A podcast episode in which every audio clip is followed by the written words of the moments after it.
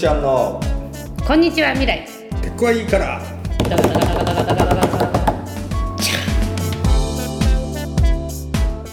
じゃあさじゃああの今一応だから正しい情報、まあ、誰が権威かっていう話でね。アメリカの場合はじゃあずっと政府がさ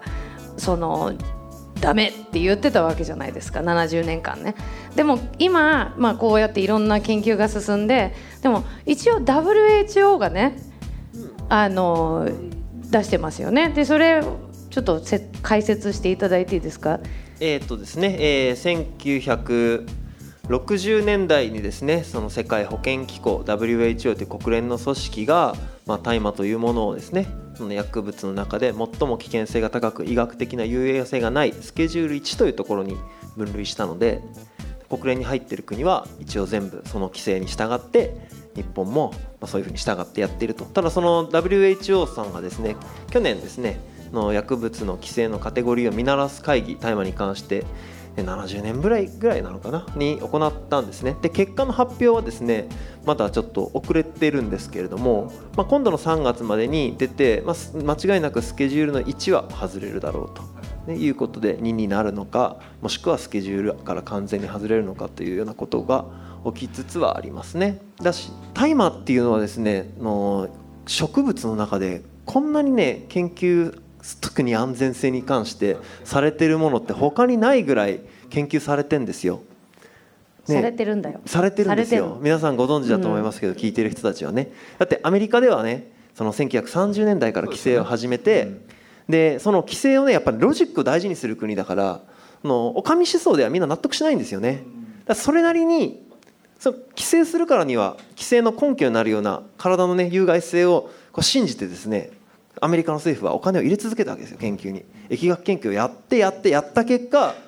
大麻の有害性をね示せなかったんですよね。そう示したかったんだけどね。示したかったんだけど示せなくて結果そのもうのみんなよく知っていることだと思うけれどもお酒とかタバコと比べた時のね個人の依存性個人の身体への毒性社会への害悪どれをとっても大麻がやっぱお酒よりも安全っていうのはもうこれは多分科学的にね覆ることはないと思いますこれから。ちなみにあの WHO だと,、えー、とその大麻全体では今まだあのちょっと棚上げみたいになってるけど CBD 自体はもう依存性がないっていうこととそうですねかカテゴリー外れてますね。うん、で CBD っていうのがねやっぱりまだまだ研究されないといけないけれども問題はだから日本人の99%が大麻と覚醒剤と親鸞の区別がついてないことそうですよなんですよねね。。そうでしょうね。うんそれは全部一緒にしてダメ絶対って言ってて、んこうまあそれをねこう真に受けてしまっているっていうまあそれはでもやっぱお上思想っていうのがあると思うんですよね。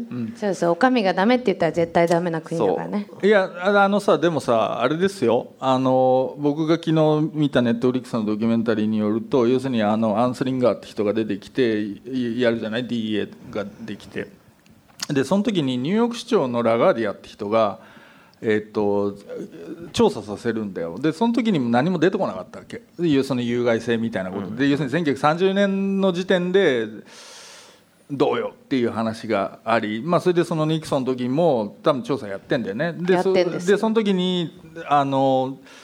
研究者3人ぐらいテレビ出てきてその有害性みたいなことっていうのは証明できなかったっていうふうな話もしてると。ね、でそれはそそその通りなんだけれども、えーまあ。今すっごいの出てくるって期待してるよ。いやいやあの違う違う。だからお俺ほらなんかワイドとかやっててさ科学的にあ俺そうそう俺 UFO 好きなんですよ UFO はいどうぞ。で続けてください。そうそう。で UFO 好きなわけ。で UFO は科学的に証明されないとか要するに科学的にあり得るみたいな話ってどこまで言っても泥仕合なわけ。わかる？わかるわかる。そうそうそう。ん。結論が出ない問題ね。そう。で多分要するにそれって本当はなんかある種の語り方を変えなきゃいけないっていうふうな話と要するに科学的に合理であるっていうことによってそれは真実であるっていう立て付け自体がそれ自体が実は結構厳しいところに来てんだろうっていうふうな気が俺は本当にしてる。つつまり僕らは科学的な事実よりも、えっと、ポリティカルに決定された言説の方を信じるんだよ。まあそうね。それは人間の性質としてそうだよね。でしかも科学者ですら嘘つくわけ。でそれ何度も見てきてるわけ俺らは。はい。見てきましたってねいうふうな中で要するにそれ科学的真実であるっていうふうなことってさあるいは要するにスタップ細胞みたいな話バンバンあるわけよ。っていうか普通に自分の出世と真実を取り天秤にかけたらほとんどの科学者自分の出世取るんだよ。いや取らない人いっぱいいるよ。だけどそういう取る事例っていうのはたくさん見てきたわけ。はいはい。なので要するに科学的真であるみたいな話っていうこと自体がさまあねい分かるよ。そう言いたいことは分かる。結構つつまり全部ある種ポリティカルイシューになってるわけだよ。いやもう本当にポリティカルイシューですよね。もうずっとポリティカルイシューだったし今もポリティカルイシューだし多分これからもポリティカルイシューであり続けるんですよ。なので僕としてはなんかやっぱそのポリティカルのイシューとして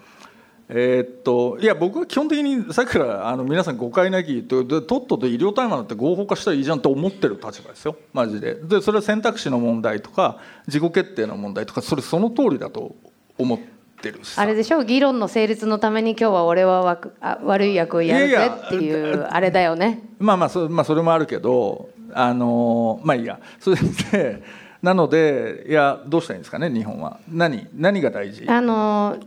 いや私もねそのさっきもちょっと言ったけどこう日本がじゃあその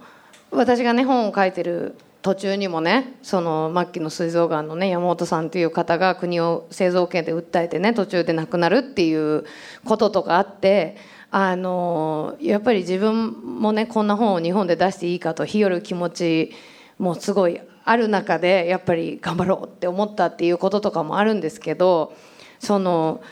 じゃあ医療大麻を実現させるっていう道筋とかはもう全然見えないわけ。そのどういうふうにしたらそれが可能なのかっていうのもわからないし、そのもうあまりにもそれが遠い感じがしちゃうから。でそれは先生はあの今こういう活動しててどういう形が現実可能性とかあると思います？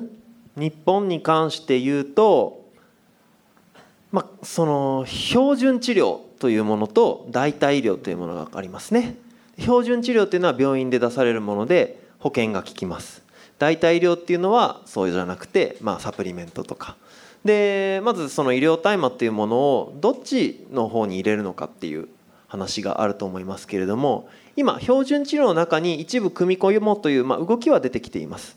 それは特に小児の転換で治らないものに対してそのアメリカのね FDA 厚生労働省が認可したエピディオレックスっていうお薬があってアメリカではもう病院で出せるんですね。そういうものとかね他の CBD っていう成分が多いものに関して臨床試験っていうのを日本でもやってでそれが効果があるっていうことが明らかになればそれは医薬品として子どもたちの転換に対しては使えるようにしようねっていうようなところは考えられていますね。なる。ほど、うん、そのだ大体医療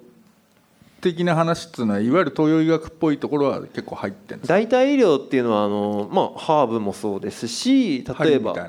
まあ、鍼灸もそうですね、整体もそうですね、あとねあのオステオパシーとか、まあ、国によってはホメオパシーをやってたりとか、まあ、なヒーリング機構もうなんなるほど。そ何でもかんでも全部そういう、まあ、伝統医療バブッシュドクターも、ね代替医療ですよね。なるほど。で多くの国多くの地域において医療大麻というのは代替医療で使われてるんですね、まあ、イギリスとかはねあの保険診療の中に入れるという話になっていますけれども。で代替医療っていうのは別にその、ね、保険でカバーをしないのでもう税金のお世話にはならないと。ね、でなんでそれに関してはその、ね、自分たちの判断で使ってやってもいいんじゃないのっていうふうになっていてで、まあ、幸いにしてその大麻の危険性っていうのが、まあ、それほど高いものではないということがもう科学的に明らかなのであとはまあじゃあ使いたい人はそういうものを使ってもいいんじゃないのっていうようなルールになっていてそのサイエンスのねこう厳しいその標準医療の薬みたいな厳密な評価っていうのはしないまま認可されてるんですよ。なるほどなるほどなるほどなんかやっぱりそのアメリカがねこう急にわーってなったことの背景にはその標準医療がとにかくもう高くて、まあそうっていう問題がやっぱりあるわけ。例えば膀胱炎になっちゃったかなとか思って膀胱炎なんてねあの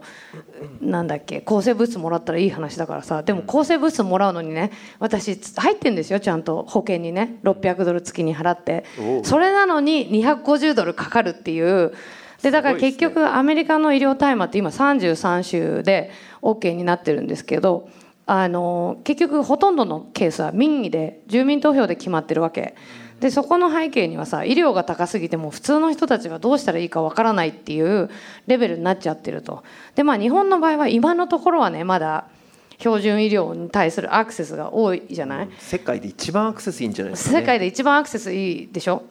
ただまあそのさっきおっしゃった、えー、と一緒にアメリカ行かれた難病の人とかそういうなんかもうとにかく難しくて症例がないみたいなこととかあと,、えーとまあ、もう一個問題としてはこれからじゃあ医療のアクセスはこのままいいまま生き続ける生き続ん？てるなんかに？のかっていう問題ですよね。そう。うん、なんか日本がおかしくなっちゃった今だからね国民皆保険がね42兆円去年は41兆円だったんですよね年1兆円ずつこう増額していってねる状態で。いや100%無理ですよ。でしょ？多分維持できないと思うけどね、民営化ですよねじゃあ。うん。で民営化するとどうなるかというとやっぱりねアメリカみたいになっちゃうんですよ。そうなんのなんの俺この間さなんだっけなあの知り合いのあのすっげえ意地悪な弁護士がいてね。でその人に若林さん若林さんさのうのうとさ年取って生きていけると思ってるでしょ？とか言われてはあとかっていう話したらさいくらかかると思うみたいな話ね。要するに65とかであれしてからあんまあ60から90まで生きるとして若林君いくらかかると思うみたいな話してて。でまあほらあの金融庁の話だと2000万って話だけど若林君2000万なんかじゃ聞かないよ。9000万だ9000万みたいな。ええ、みたいな。俺60まであと13年ぐらいしかないんですけどみたいな感じでさ。で若林君さでさそういうさ君みたいな人がさどうなると思うみたいな話になってあのもう病院とか行けないんだよ君みたいなやつはとかって言われて。で何が起きるかっつうと要するに廃校になった小学校とかいっぱいあるんだろ？あれであれとかっつってあそこにベッド置いて要するに野戦病院みたいなことだよとかっつって。怖い。で若林さん入りましたとか言ってわーとかっつってなんだけどなんかもうちょっと胸が痛いんですとかっつっても薬なんか出ないから風邪薬渡されて勝手にしねって話だぞみたいな話をされてマジかみたいなね。でもそれ割と現実的な絵図だと俺は思っちゃったいやもうねそうだからだからそういう時になんかもうほらパフーっつってさなんとなくいい感じで死んでいけんだったらもうそっちの方が全然いいじゃんみたいな話も含めてね、うん。いやもう自分そうなったらほらだから自分の命を終える権利とかも欲しいじゃない？あそりゃそうだよ。でしょ？で今ないわけねこの国はそういうのもね。そううん。なんで、ん。早く合法化した方がいいよね、うん。って思ってんのよ。なんだななんだけどでもあの日本は何が障害になるのかね。それそれに関して言うと。どうですか？てほらアメリカほど経緯ないわけですよ。行きがかりっていう意味で言うと。日本ってほら昔大麻吸ってたこともないわけじゃない？どっちかというと要するにあのマテリアルとして使ってた歴史まあはあるけど。そもそもやっぱアメリカとは逮捕者数の数が全然違って、うん。アメリカでじゃあ2001年から2010年までの10年間で全土で大麻で逮捕された人の人数何人と思います？何百万人じゃなかったっけ？違ったっけ？700万人ですよね。そうそうそんなですよ。年間70万なんですよ。日本は年間3000なんですよ今。増えて3000アメリカ年間やっぱ70万人逮捕されてると今1年間に生まれる子どもの数が100万人切ったぐらいなんで普通に考えたら生まれた子の3人に2人は大麻取締法で逮捕されるぐらいのそういう勢い。だからもう刑務所ビジネス自体がねだからそのアメリカもほら刑務所も民ほ民営化とかもされちゃって、もう大変なことになってるわけ。そうそう。あの要するに刑務所やビジネスやってる人は刑務要するに入ってくれる人いないと商売上がったりだって話になるんでで1人入ると10万ドルだっけ？1万ドルだっけ？それ私なんかねもらえるんですよ、国からつか州からかどっからか公共のお金が入るすんげえ儲かるんですよ。なのであのもう警察はバンバンバンバン逮捕しないといけないみたいな話がありつつあのあアメリカでいうとおそらくその、えーっとまあ、70年代以降は特に人種とか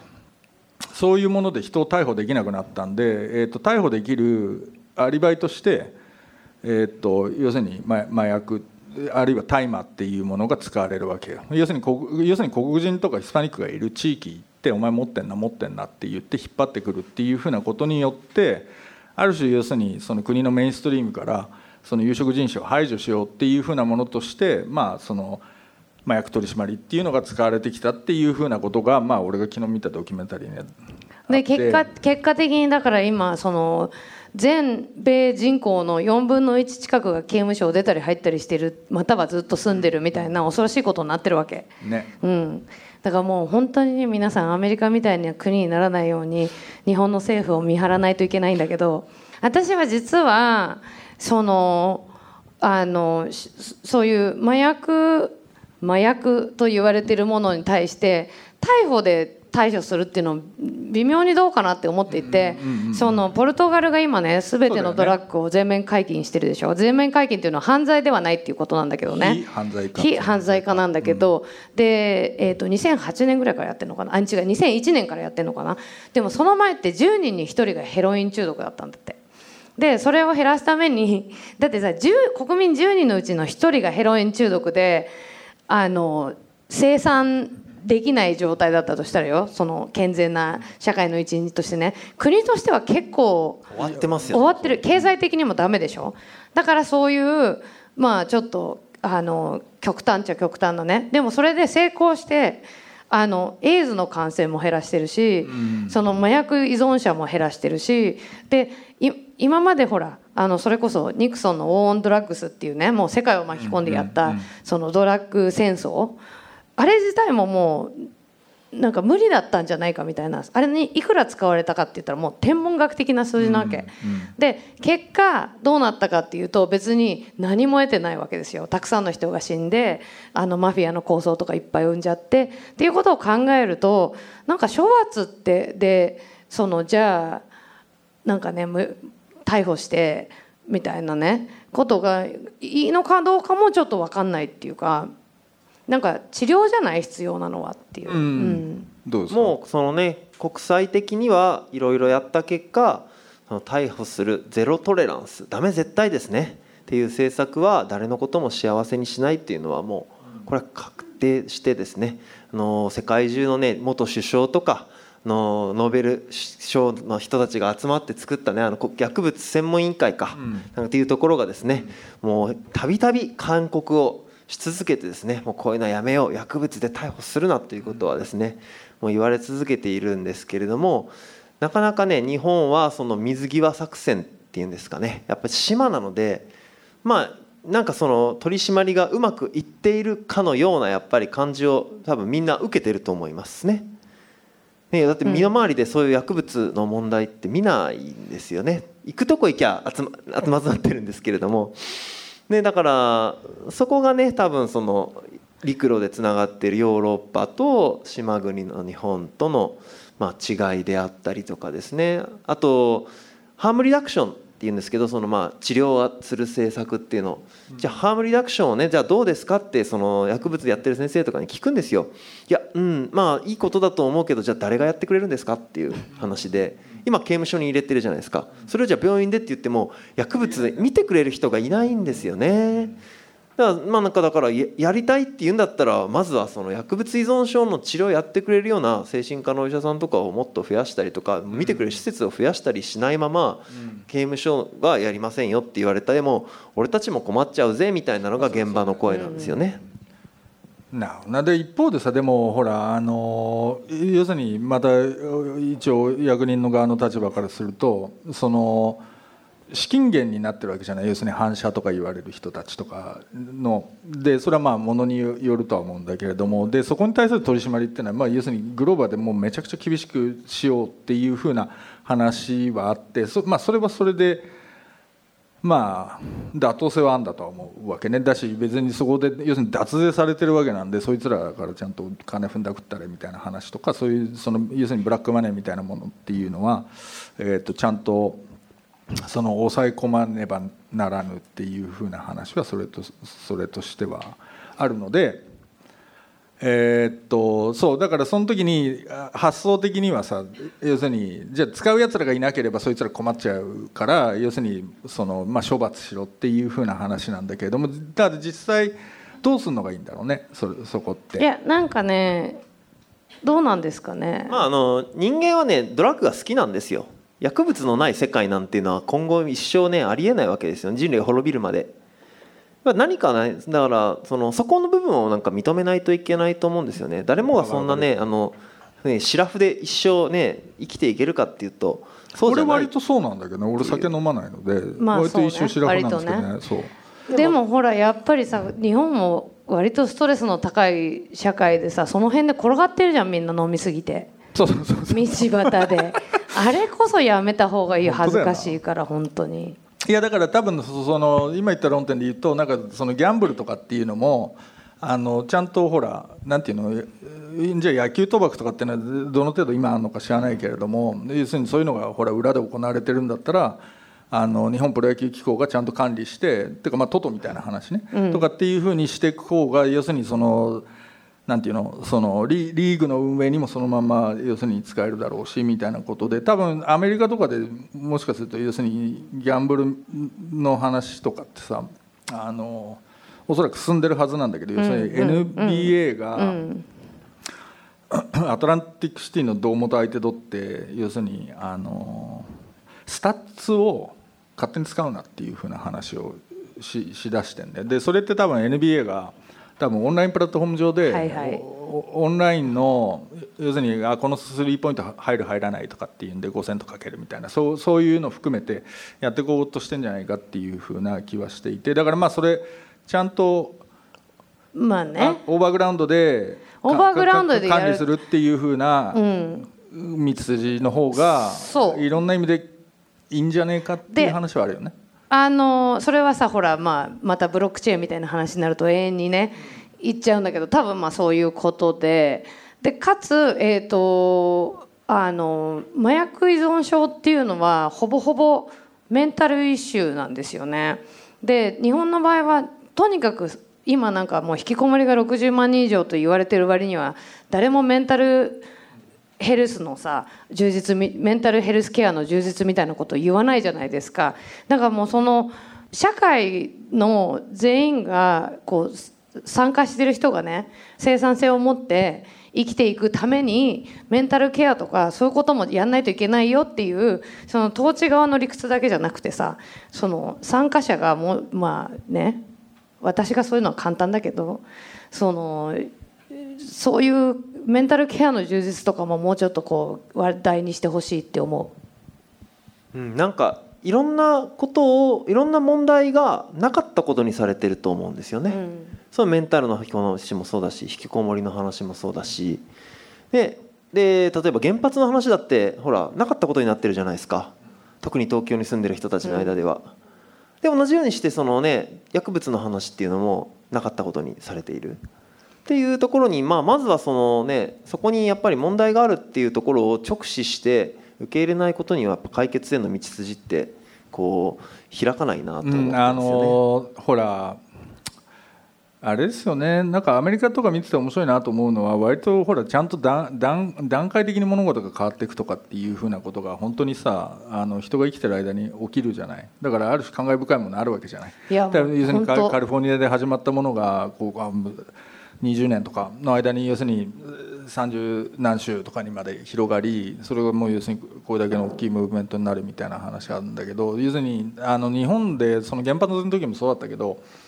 黒か白かみたいな話でグレーはないみたいな話なんだけどいやつってもよんな、まあ、原発長い目で見たらやめる話にしてもそんな急に全部は止めらんねえぞみたいな話はあるわけじゃない。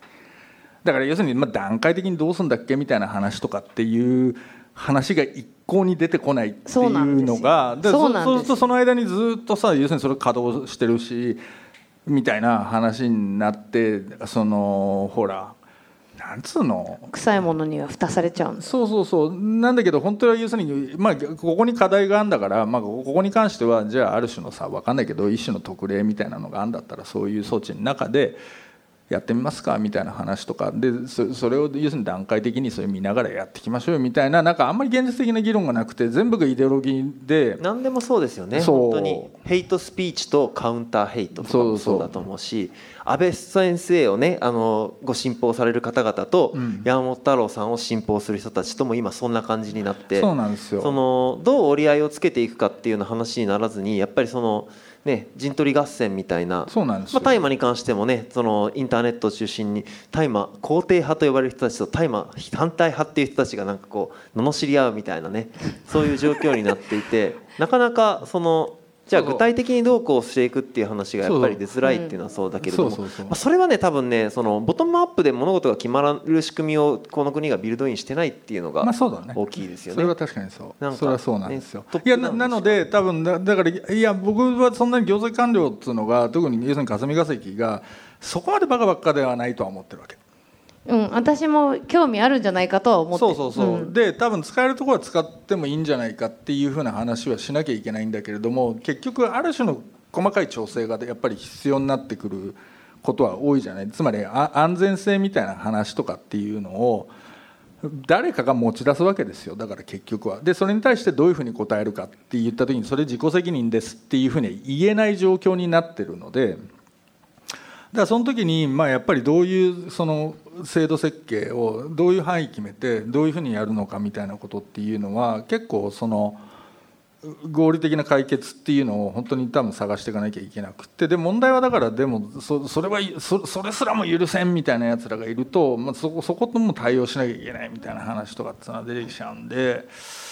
まあ、なんか永遠に進まねえよなっていうふうな感じはあるんですけどどうどう突破できそうですか？別にこの国はねその本当に民意によって物事が決まらないんですよね。僕はこの活動をやってきて本当にこの国をどうやって動かせばいいかっていうことをずっと考えてきてるんですけれども。どうですか？どうですか？やっぱ経済的なねで、まあ、その議会の中で僕がね話したことっていうのは全くその形にならないけど同じことを国会で議員さんがやってくれるとそれは形になっていくっていうことが分かって。で結局なんかねさ国会にいる人たちは今やっぱりその経済的な利権とかそういうものでしか動かない。本当にね露骨にねお金になる薬はねパーって早期承認されていって金にならない薬はずっと裏でやってるんですよ。まあ、そういうのを見ていると、まあそのまあ、今のねスキームで今のやってる既得権益の人たちにこの医療大麻っていうものを、まあ、お金としてこう、ね、なるような形にしてこう、ね、採用していただくっていうのが一つのやり方だと思うしもう一つのやり方は、まあ、この国で民意が反映されるような政治システムにしっかり今作り変えるっていう。遠いねそれ。なんかでもそっちは遠いわ。でもそこはやっぱ諦めちゃったら多分その大麻の問題はね仮になんか解決したとしてもうんその他の問題って全然そうですね。全部つながってるからね。結局ねうん解決しないと思っていてやうん。っぱなんかそのちゃんと民主主義機能するようにするっていうこと？まあでもね私はちょっと最近希望を持つようになってきてですね。はいやすっごいちっちゃい希望だよ。だけどこうみんな言うようになったじゃない。声をねね。げたりするようになってて。そううん、大麻の話するのすらもためられていた時代そうそうそうそう。っていうのがね。でそう開かれつつあるなって思うから。だしね大麻以外のことに関しても、ね、女の人が声を上げられるようになったとか、うん。今までだって問題あったわけですよ。絶対にね、同じようなことはもう繰り返し繰り返し起きてたけど少なくともそこに問題があるっていうことを当事者が声を上げて言えるようになった、言えるようになった、ねうん。そこにだから戦いが、ね、負けるにせよやっぱ起きるっていう時代まではやってきてるから、頑張りましょう、ね、っていう感じはしますよね。なるほど。はい。今すごい綺麗にまとまったよあそう。あじゃあ俺がもう言わない方がいいんだな、じゃあおしまいです、こら。え？こら。いやでも今きまあねちょっとあのお時間も長くなってきたのでね、はいはいはい。若さんあの時間とか見ないタイプだよね。見ないんだよ。そうなんだよ。そうそうそう。そろそろまああの皆さんお疲れの頃だと思うので。せっかくだでもなんかさあの、こういうちょっとはっきり言ってどういう人が来てるのかマジで興味あるんで、まあ、一応収録はここまでで終わるとししとこうか。はい。はい、ありがとうございます。ありがとうございました。わ Thank you.